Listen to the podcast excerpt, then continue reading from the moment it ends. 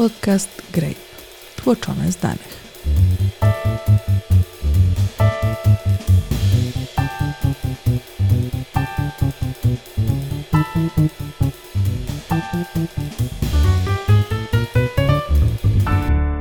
Zmęczeni, przeciążeni, niedospani? Czy uczniowie śpią jakoś inaczej? Dłuższy sen robi różnicę? A jeśli tak, to jaką? Przekłada się na wyniki w szkole? Poprawia samopoczucie? Chodzi tylko o długość, czy też o jakość spania? Co zmienia przesunięcie pierwszego dzwonka o godzinę? O to wszystko zapytamy naszego gościa, Jana Lutyńskiego. Joanna Tyrowicz? I Marcin Bojanowski. A to jest podcast Grape, tłoczone z danych. Zaczynamy. Badania pokazują, że aż 35% uczniów klas siódmych śpi mniej niż 6 godzin dziennie. Janku, co wytłoczyłeś z danych? No tak, to mogę zacząć od tego, że jest taka organizacja jak National Sleep Foundation, która co roku publikuje raporty na temat snu obywateli Stanów Zjednoczonych. I co roku te badanie skupia się na nieco innej kwestii. I na przykład e, w tym roku głównym tematem był wpływ snu na zdrowie psychiczne i odwrotnie. Dwa lata temu był to efekt zmiany czasu na sen, a w 2006 skupili się na nastolatkach i ten raport dziś nas interesuje najbardziej. Wynika z niego niestety kilka nieprzyjemnych statystyk, ponieważ według zebranych danych więcej niż połowa nastolatków odpowiadała, że czują się śpiący w ciągu dnia. Również więcej niż połowa jest świadoma tego, że śpi mniej niż potrzebuje, aby pracować na pełnych obrotach, a ponad 1 czwarta zasypia w szkole co najmniej raz w tygodniu, a 22% w trakcie odrabiania pracy domowej. Czy to są dane, które pochodzą z pomiaru zobiektywizowanego, to znaczy przychodzili nauczyciele i sprawozdawali, jaki procent uczniów im usypia, czy to są Nie, to były dane ankietowe. dane ankietowe nastolatków? Tak. Okej.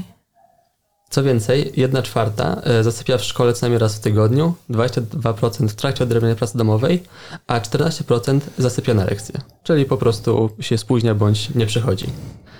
A co do efektywności, to też nie powinno być zaskoczeniem, że wśród nastolatków, którzy śpią optymalną ilość, aż 80% z nich zdobywa oceny A lub B, czyli odpowiedniki naszych piątek, szóstek w szkole.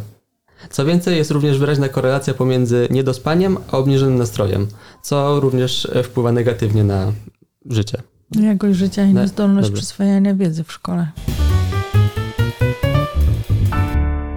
Tak to widzą uczniowie, a czy tak samo widzą to ich rodzice? Coś wynika z tych ankiet? Czy rodziców też o to pytano?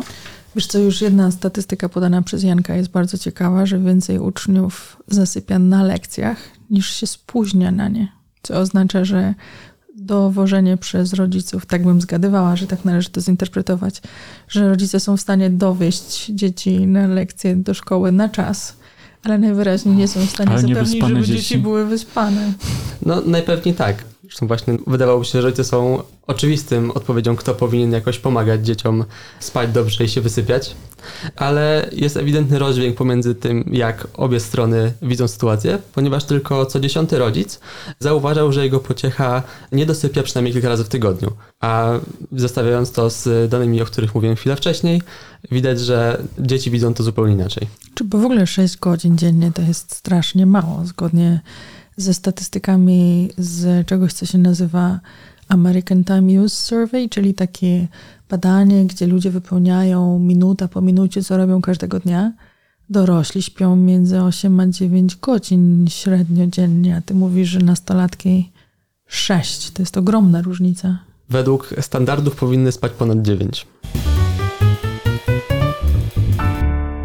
Rodzice mówią, my też nie dosypialiśmy i jakoś przeżyliśmy. To samo pewnie słyszę i od swoich, koło się zamyka. Może zamiast tego powinniśmy spróbować uczniów zrozumieć. Nastolatki śpią jakoś inaczej? Zdecydowanie tak.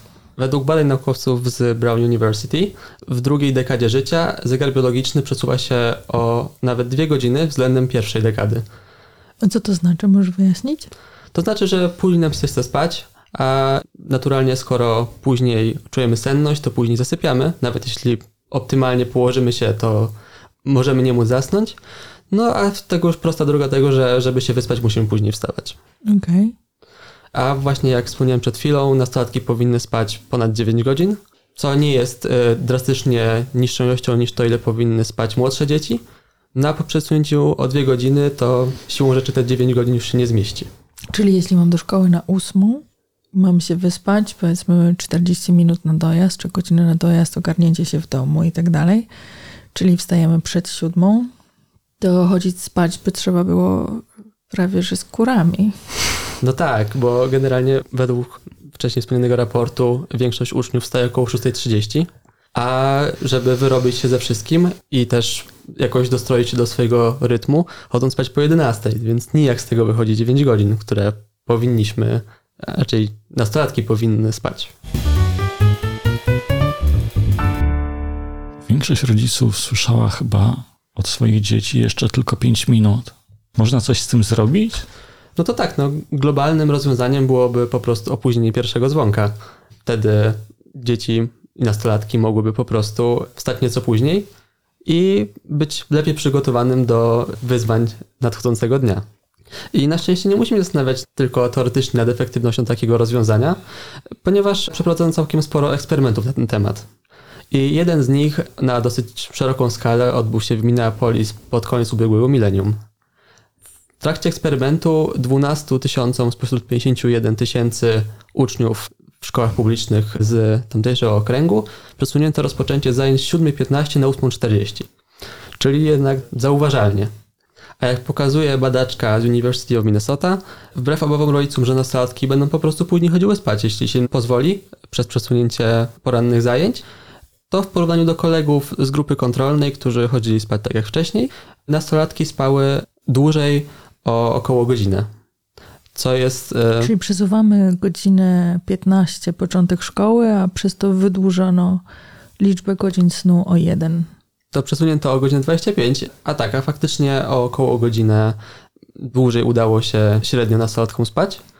Przy czym być może nawet ta 11, o której wspomniałem wcześniej, to nie jest idealny dla nich moment na pójście spać. No bo przypominam, że jak przesuniemy o dwie godziny względem tego, co dzieci chodzą spać, no to nadal nie wszystkie dzieci chodzą spać o dziewiątej. Rodzice małych dzieci słuchający nas teraz pewnie wszyscy myślą dalece, nie wszystkie dzieci chodzą spać o dziewiątej. No bardziej miałem na myśli jakieś dzieci wcześniejsze szkolne niż, niż tak. mniejsze.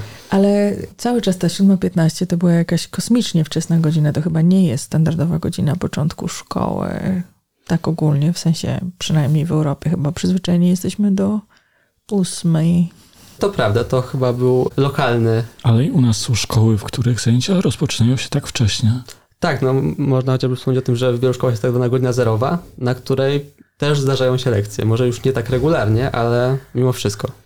Ale to, że pozbyli się nieludzkiej godziny 7.15 w eksperymencie, to rozumiem. Natomiast wydaje mi się, że gdybyśmy przyjęli zdroworozsądkowo z tego, co ty mówisz, że ta ósma jest dalej godzinę, półtorej za wcześnie dla cyklu biologicznego nastolatków, no to by musiała być tam, nie wiem, 9.30, 10. No idealnie A to tak. już zupełnie nie jest w stanie się spasować z koncepcją, że rodzice odwożą do szkoły, że szkoła skończy się o takiej porze, żeby można było po pracy wrócić razem, bo po prostu dzień pracy rodziców zaczyna się wcześniej. Mówimy o dzieciach nastoletnich, które tak, tak. same już do szkoły podróżują i same z nich wracają. Może w Europie, w Stanach wszyscy mhm. jeżdżą samochodami, nastolatkowie jeszcze rzadko. Albo autobusami. Szkolnym. No tak, ale oprócz właśnie dłuższego snu, efektem były też po prostu mniejsze senność w ciągu dnia i generalne uczucie mniejszej ospałości, co też warto wspomnieć. A jeśli chodzi o czas przesunięcia, to nawet mniejsze opóźnienie daje już wyraźne efekty. Czy przełożenie pierwszego dzwonka o 20 minut też robi różnicę? Dzięki grupie naukowców z Brown University i Children's National Medical Center w Waszyngtonie wiemy, że już 25 minut robi zauważalną różnicę. W tamtym przypadku grupie prawie 200 uczniów z liceum z internatem przesunięto pierwszą lekcję z 8 na 8.25, czyli zauważalnie bliżej standardom europejskim czy polskim. Wynikło z tego, że część uczniów śpiących przynajmniej te 8 godzin wzrosła z 18% do 44%. I te efekty były bardziej zauważalnie wśród uczniów, którzy zazwyczaj spali mniej.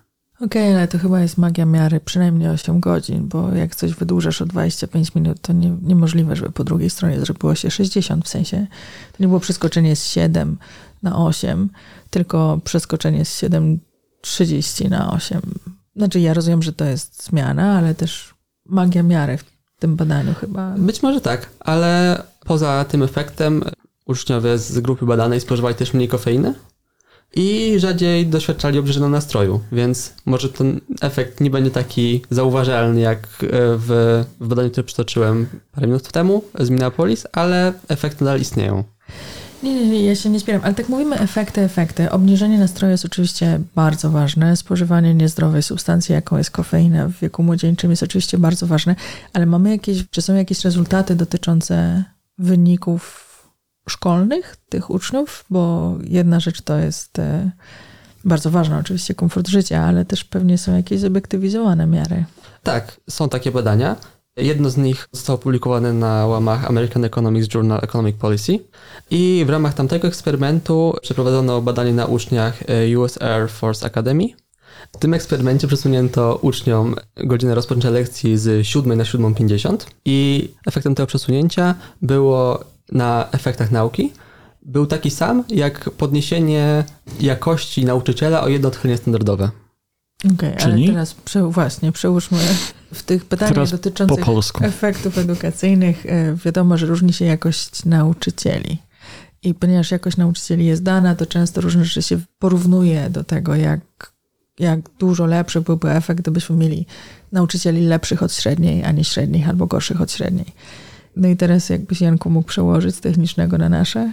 No tak, to dzięki takiemu przesunięciu efekty są takie, jakbyśmy po prostu dali zauważalnie lepszego nauczyciela. Bo jeszcze tak, żebyśmy dobrze zrozumieli, na czym polega natura tego eksperymentu. Są sobie jacyś uczniowie i nie wiem, według litery alfabetu w nazwisku albo liczby daty urodzenia, innej całkiem niezwiązanej z wynikami w kształceniu albo skłonnością do spania miary dzielimy ich na dwie grupy.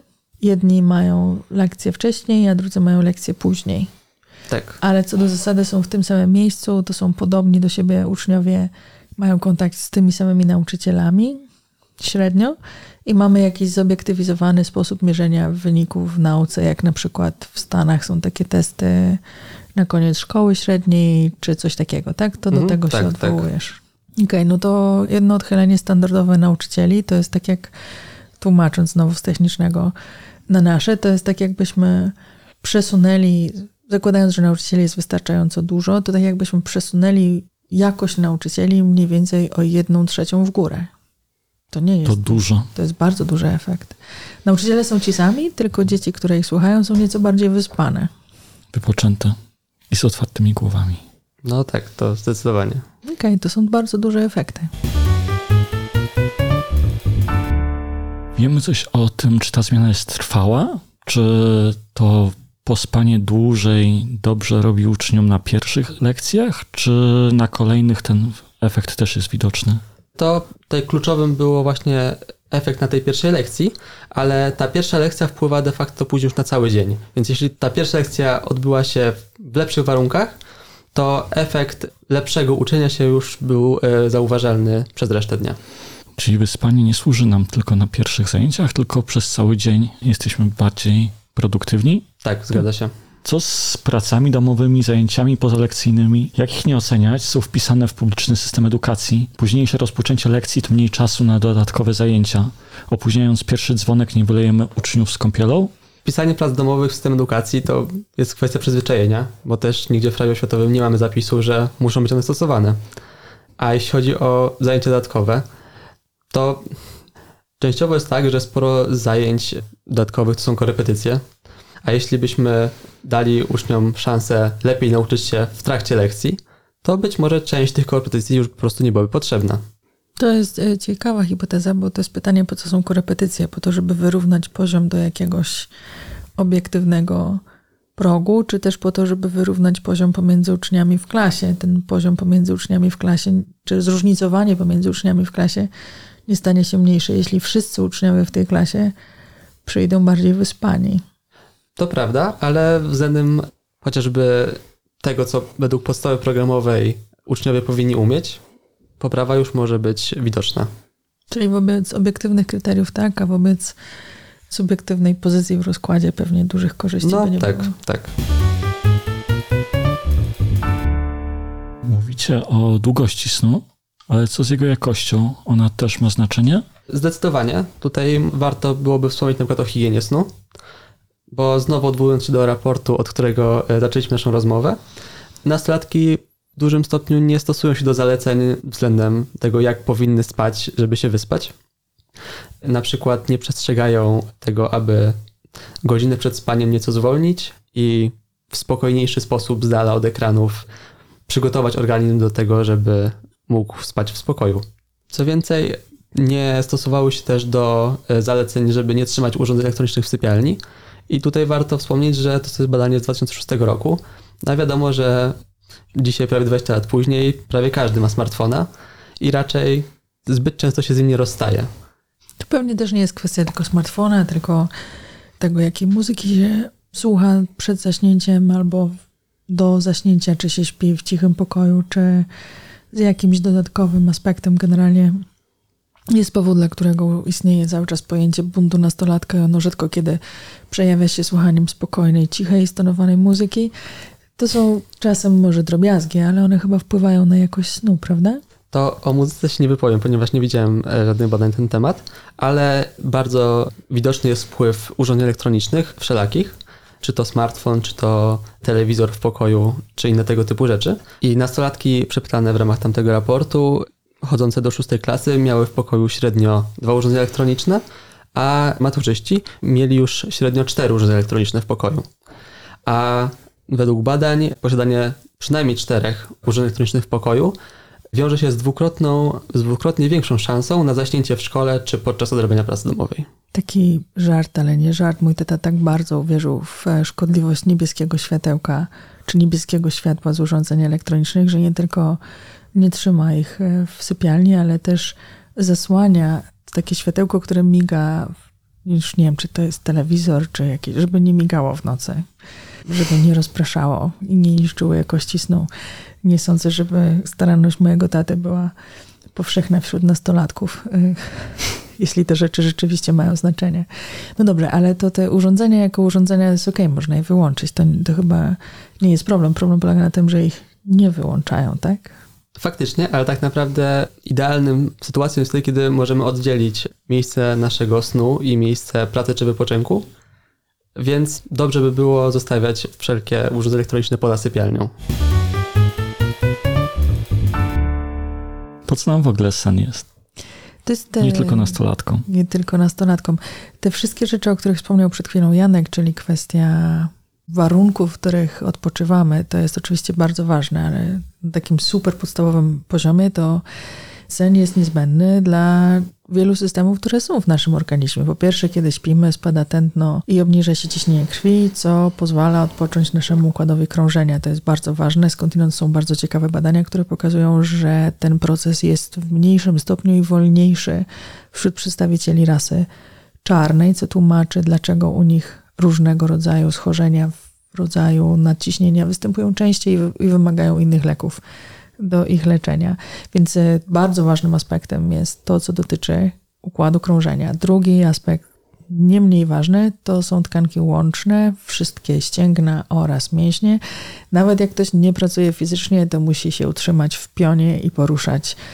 Nawet jeśli tylko palcami po klawiaturze albo szczęką przed mikrofonem, to jednak te tkanki wszystkie wymagają możliwości odpoczynku, między innymi dlatego tak dużo się zwraca uwagi na to, żeby odpoczynek był w pozycji horyzontalnej, kiedy ciało może się rozluźnić, nie wspominając już w ogóle o odpoczywaniu całego naszego układu trawienia, nie należy jeść przed snem bezpośrednio i tak dalej. Ale te rzeczy mają znaczenie nawet nie tylko w taki prosty sposób, czyli żebyśmy się położyli i spali, ale też w taki sposób, że nasz organizm, ponieważ jesteśmy cały czas bardzo prostymi stworzeniami przyzwyczajonymi do sawany, wolniej odpoczywa, słabiej odpoczywa, zawsze wtedy, kiedy jest e, głośno, przy czym to nie jest głośno obiektywnie, tylko głośno dla niego, do warunków odpoczywania, kiedy jest zbyt jasno, niezależnie od tego, jakie jest źródło e, światła, oraz kiedy temperatura jest niezgodna z e, homeostazą spania. Czyli jaka powinna być? Pewnie każdy ma własną, ale no nie może być ani bardzo gorąco, I bardzo ani zimno. bardzo zimno. To są wszystko bardzo ważne rzeczy, dlatego że po pierwsze, w krajach rozwiniętych tam osoby o niższym statusie materialnym często nie są w stanie zapewnić takich warunków. To znaczy mieszkają w miejscach, które mają silniejsze światła ulicy, większy hałas, y, czy z y, stref przemysłowych, czy z ruchu ulicznego. Mniej szczelne okna, brak y, klimatyzacji, niedoskonałe ogrzewanie to wszystko są rzeczy, które różnicują zdolność uzyskania odpoczynku z takiej samej liczby godzin odpoczywania. To znaczy, kiedy odpoczywasz x godzin tych gorszych warunkach twoje ciało jest mniej odpoczęte, mniej wypoczęte i twoja zdolność wykonywania czynności następnego dnia mniejsze, za chwilę do tego dojdę. Ale to ma też aspekt bardzo globalny, to znaczy w krajach rozwijających się, tam gdzie cały czas mówimy o zapewnieniu elementarnych warunków życia, to często w ogóle nie ma sprzyjających warunków do snu. Wiele osób, które przynosi się z terenów wiejskich na tereny miejskie, zamieszkuje w mieszkaniach, które absolutnie nie spełniają ani ciemności, ani cichości, ani temperatury niezbędnej do odpoczynku. A na co to się przekłada? Na to, że organizm jak jest niewypoczęty, to ma niższą produktywność. Ta niższa produktywność dotyczy tak zdolności poznawczych i umiejętności wykonywania podstawowych obliczeń, sprawność palców, no te wszystkie rzeczy. A jeśli ktoś pracuje fizycznie, no to brak wypoczynku siłą rzeczy przekłada się na mniejszą zdolność wykonania tych czynności, które wymagają siły fizycznej. I to jest rodzaj błędnego koła. To znaczy, ponieważ nie jestem w stanie odpocząć, to nie jestem w stanie zarobić na to, żeby się przenieść do miejsca, w którym będę w stanie odpocząć, tak żeby zarabiać więcej. Eksperyment przeprowadzony w Chennai w Indiach pokazał, że pracownicy wypoczęci tam losowo przepisywano pracownikom, płacono ludziom za to, żeby spali w domu dłużej, albo tworzono im warunki odpoczynku w miejscu pracy, albo obie te rzeczy naraz. I okazało się, że taki odpoczynek w miejscu pracy, tak zwana drzemka, miała bardzo duże efekty prowydajnościowe, to znaczy pracownicy byli sprawniejsi i wykonywali te same czynności w krótszym czasie. Spanie w domu dawało mniej korzystne efekty właśnie dlatego, że to nie jest tylko liczba godzin snu, ale też jakość snu, czy jakość warunków, w których się e, śpi. Te warunki do drzemki w e, miejscu pracy były właśnie zgodne z ergonomią snu. Domy ludzie mieli takie, jakie mieli. No tak, mieli też wtedy wydzieloną przestrzeń na spanie, a nie przestrzeń, w której też doświadczają rozrywki czy pracują. Tak, natomiast okazało się, że zupełnie bez sensu jest drzemka na 3-4, to znaczy jedni potrzebują się zdrzemnąć o 13, inni o 15, jeszcze inni o 17, jedni 30 minut, drudzy 24, innym wystarcza 15. Więc o ile samo stworzenie takiego rozwiązania jest super, o tyle nie da się ludziom kazać spać e, na rozkaz. Te rzeczy mają też fundamentalne znaczenie w tych wszystkich zawodach, w których nam najbardziej zależy na tym, żeby ktoś był sprawny, bo jak popatrzymy na strażaków, na policjantów, na lekarzy, to to są wszystko zawody, które ludzie muszą wykonywać często w antyergonomicznych warunkach, czyli na zmianach nocnych, kiedy rytm snu i cykl biologiczny jest e, zaburzony. I Wiemy na... coś o tym, jak to się przekłada na pracę na przykład policjantów? Nie znam badań w Polsce. Nie znam za dużo badań innych niż w Stanach Zjednoczonych. Natomiast tam, no to te miary spadku zdolności poznawczych wśród ludzi, którzy musieli pracować na zmiany nocne, są dramatyczne. Znaczy to jest 40%, o ile dobrze pamiętam teraz liczbę, 40% policjantów deklarowało, że regularnie zasypia za kierownicą, 60%, że zdarzyło im się to przynajmniej raz. Jak porównamy to nawet z kierowcami zawodowymi, to ponieważ oni mają wyznaczony przepisami rytm życia i rytm odpoczynku, to, to są pojedyncze procenty, a nie kilkadziesiąt procent. W przypadku, też śmieszne są różnice pomiędzy zawodami. Na przykład w Stanach Zjednoczonych strażacy mają taki zwyczaj, to jest w ogóle norma, że jak nie są wzywani, to drzemią, właśnie po to, żeby mieć super wydajność wtedy, kiedy są potrzebni. Natomiast e, w przypadku lekarzy taka norma się nie wytworzyła. I lekarze są systematycznie wykończeni, niedospani, obserwują u siebie wszystkie negatywne konsekwencje zbyt małego snu, z naciśnieniem, problemem z wagą, problemem ze stabilizowaniem rytmu życia, wtedy, kiedy nie są w pracy. Podczas gdy strażaków praktycznie tego typu schorzenia nie występują. Więc e, to są strasznie ważne sprawy, o których chyba na co dzień za mało mówimy. Number of the day is Zanim będziemy życzyli naszym słuchaczom dobrego i długiego snu, jeszcze stały punkt programu. Tak, Janku, bo my mamy taki punkt programu, y, jak w ulicy Sezamkowej, jedna liczba i powiedz, czemu ona jest ciekawa.